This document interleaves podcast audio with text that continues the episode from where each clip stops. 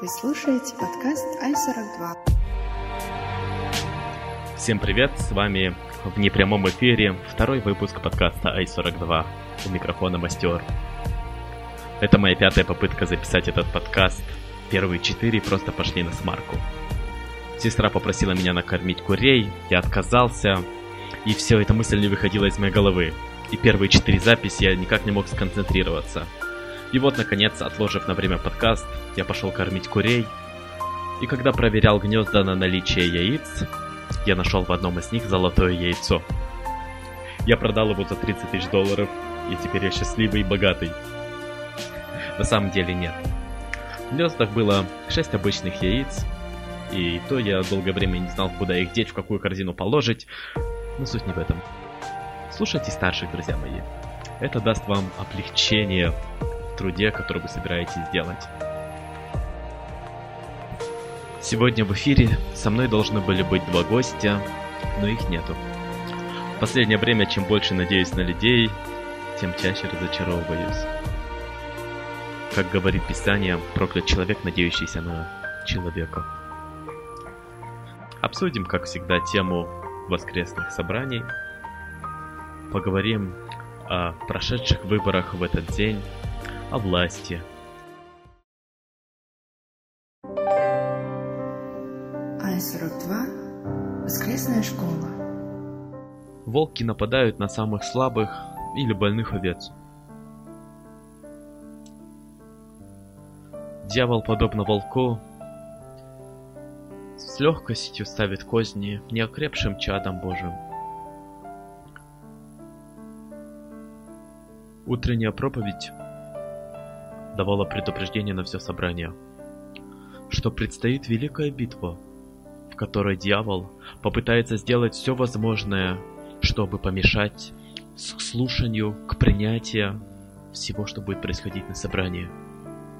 Это могут быть короткие отвлечения, мысли, что угодно, лишь бы не дать детям Божьим услышать слов их Отца. Но несмотря на сколько будет сильная овца, она все равно не сможет противостоять волку. Вся надежда на пастыря.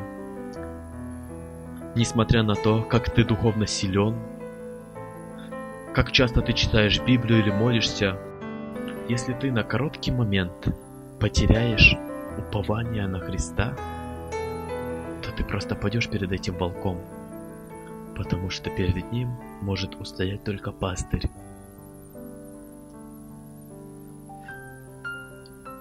И вправду, сегодняшнее собрание было одно из самых шумных.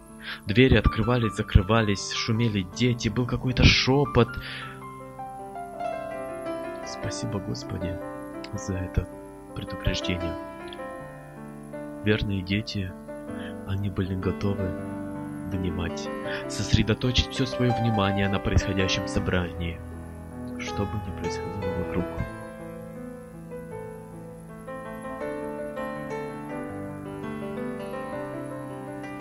Первый брат делился, на этой неделе его попросили помочь забетонировать пол. Брат не имел в этом особого опыта, женщина уверила его, что знакомый строитель подробно описал, как сделать замес. В первое время все хорошо получалось, бетон хорошо ложился, но не прошло и часа, как все начало трескаться. Он в очередной раз спросил, правильно ли они все сделали. По инструкции все сходилось. Но от чего трещины никак не мог понять он. Он позвонил своему знакомому строителю, и тот сказал, что их замес абсолютно неправильный, и посоветовал сделать другой. Когда они сделали другой, тот стал ложиться идеально, и трещин не было. Переводя это в духовную жизнь, трещины наступают, когда я, кроме Писания, кроме того, чтобы жить по Писанию, начинаю примешивать другую грязь. Начинаю примешивать приметы, свой личный опыт, предания старцев, что бы ни было, кроме Писания, что идет иногда в разрез, в противовес ему, дает трещины в моей личной жизни –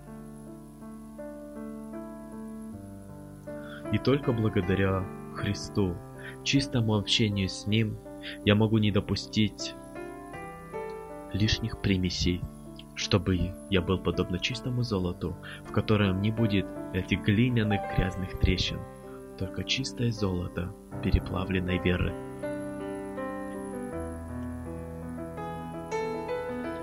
Второй брат рассказал притчу о самарянине.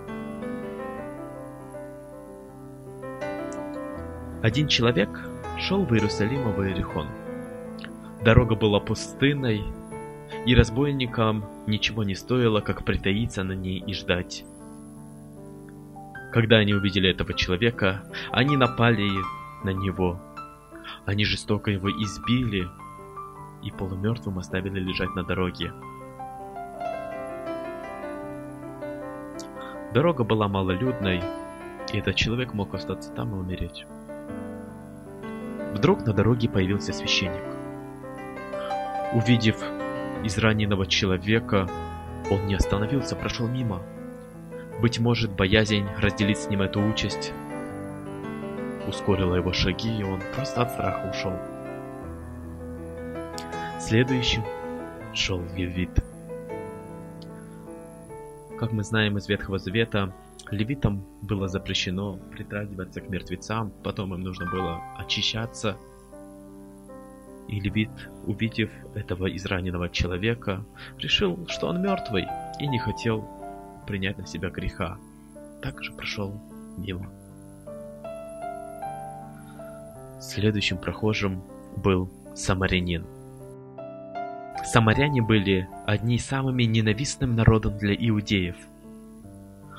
Но самарянин увидел в этом раненом человеке не иудея, а человека.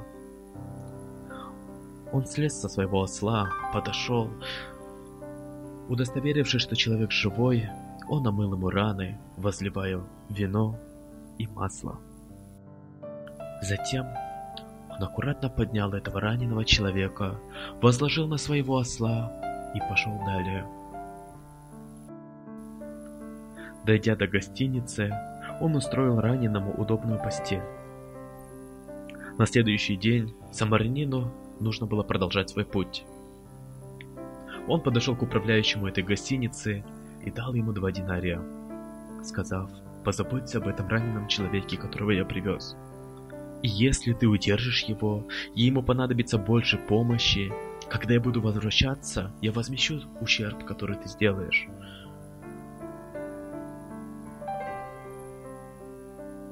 Сострадание и милость дают людям делать невероятные вещи, помогать врагам.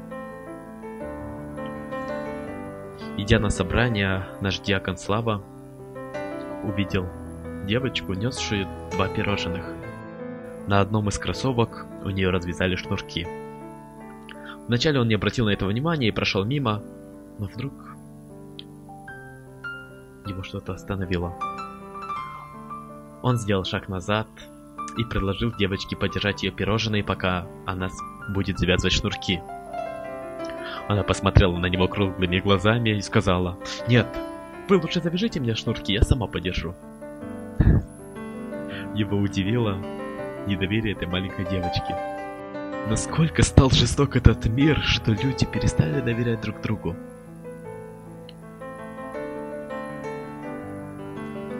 Какой-то мере я понимаю эту девочку. Не знаю, как бы поступил я на ее месте. Но я почти уверен, что на месте нашего диакона я скорее прошел бы мимо.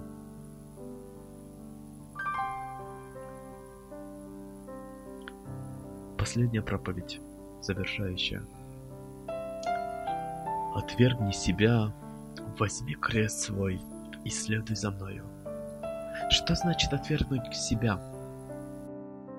Я думаю, верующие люди знают правильный ответ на этот вопрос. Но сегодня его расшифровали так просто и понятно. Отвергнуть себя – это значит перестать быть жадным.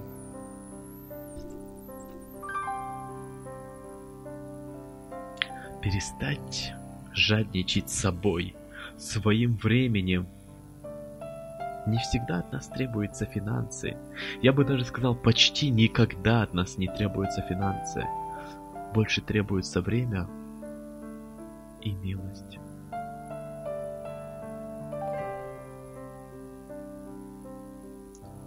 Пришествие Христа будет во время великого отступления, пишет Фессалоникийцам. Слушая проповедь, я вспомнил притчу Христа о рыбалке. Когда сетями ловится великое множество рыб, и уже на берегу сортируется, что выкинуть, что нести на продажу. И вот сейчас верующие, подобно этим рыбам, разного рода в одной сети. Но наступит день, когда начнут сортировать, кто на небеса, кто в ад, кто за спасение, кто без ничего.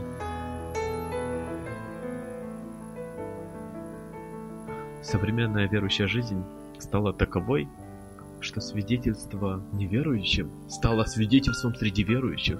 Настолько редко это делается. А когда-то это было частью жизни верующего человека. Это было таким же обыденным, как видение тихого времени. Хотя сейчас и тихое время для многих становится свидетельством, что он прочитал Библию или помолился.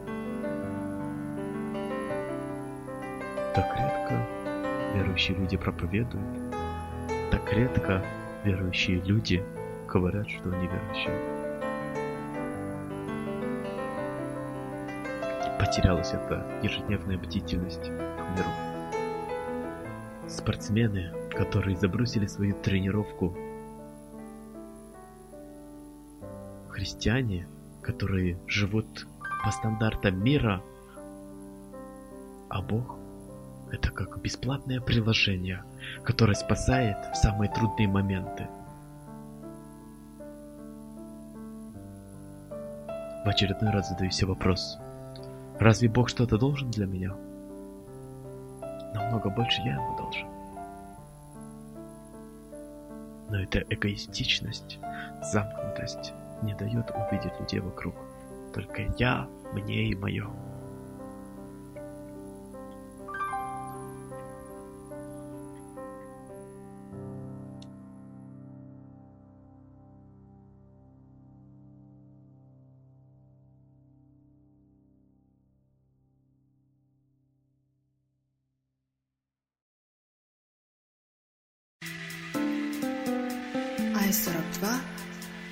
Открытая тема. Сегодня 15 октября, день выборов страны. Есть ли среди слушающих люди, верящие в чистоту этих выборов? Многие верующие вообще предпочитают не ходить на выборы, ведь у них большая вера, что всякая власть от Бога. Но тогда мне интересно, почему эти верующие возмущаются, что в стране творится беспорядок и хаос. Почему высокопоставленные чиновники воруют, не дают свет, отключают газ, горячую воду. Ведь они сами добровольно отдали свой голос на произвол. Мы молимся за власть, за свободу вероисповедания, за процветание страны, но между тем ничего не хотим делать. Даже не ходим на эти маленькие выборы. Если ты не участвуешь в созидании государства, даже не ходишь на эти, может быть, незначительные выборы, тогда не возмущайся и тем более не удивляйся тому беспределу, тому хаосу, который творится вокруг.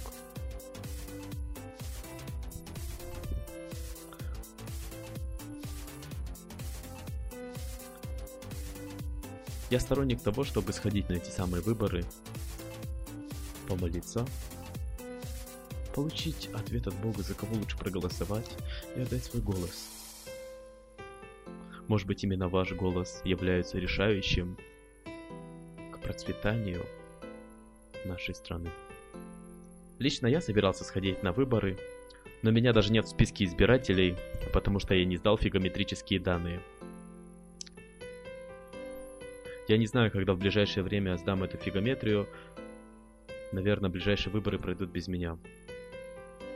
Постараюсь в ближайшее время получить новый паспорт с фигометрией, чтобы участвовать в созидании выборы Палаты Белого дома.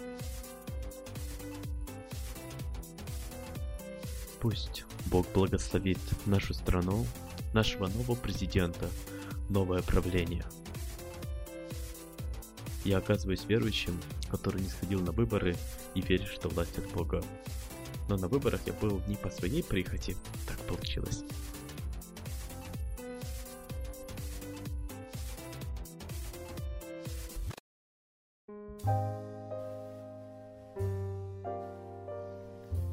I-42 This is life.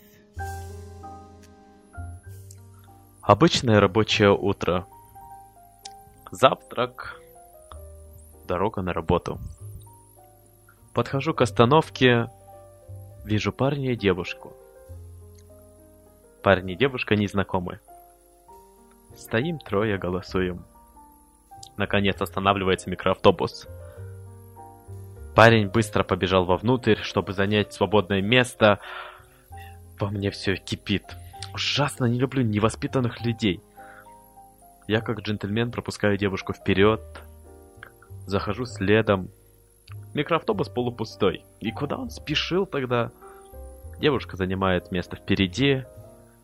Маршрутник нажимает на газ, и я чувствую себя в невесомости. Я просто лечу в проходе. Скоро я приближусь к грязному полу и уже ощущаю это мокрое состояние на лице. Но тут чьи-то руки подхватывают меня. Я с благодарностью оборачиваюсь и вижу этого невоспитанного парня. Если бы он не вошел первым, а пропустил вначале девушку, то лежать мне на этом грязном полу Нахожусь на работе, получаю сообщение о абонплате. На моем новом сотовом операторе О подходит срок оплаты. Звоню оператору. Благодарю за прекрасный интернет. Из 12 выделенных мне гигабайт я с трудом смог истратить только 500 мегабайт. Не потому, что я не заходил в интернет, а потому что я попросту не мог его поймать. Я поблагодарил за то, что благодаря им я избавился от интернет-зависимости. От зависимости от телефона, соцсетей, к которым я просто не могу подключиться. Решил с этого дня немного походить без сим-карты. Результат один и тот же. Ближе к вечеру на секретный почтовый ящик приходит письмо. Только один человек знает этот адрес. Я так скучал по этому человеку, и долгое время не было ни одной весточки. Я с такой надеждой открываю почту. Письмо. Вы хотите усилить свое мужское здоровье благодаря нашему крему и так далее. Разочарование.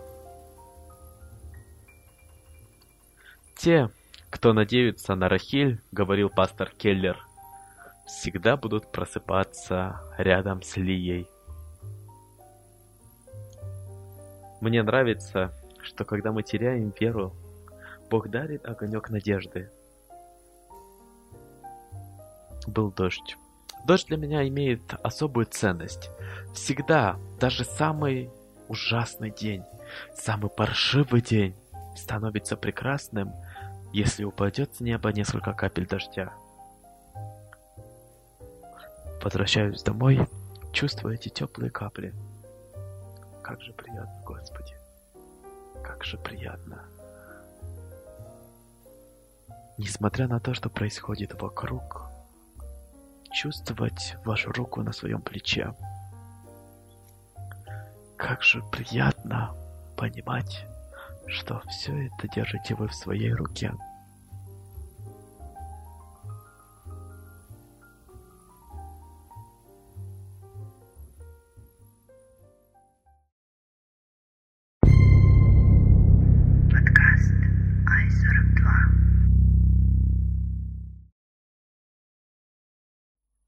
Вот и подошел к концу второй выпуск нашего подкаста.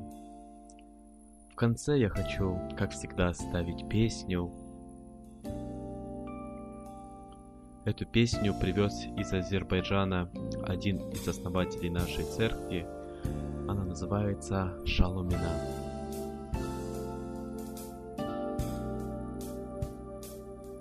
Желаю всем мудрой, трудовой, учебной недели.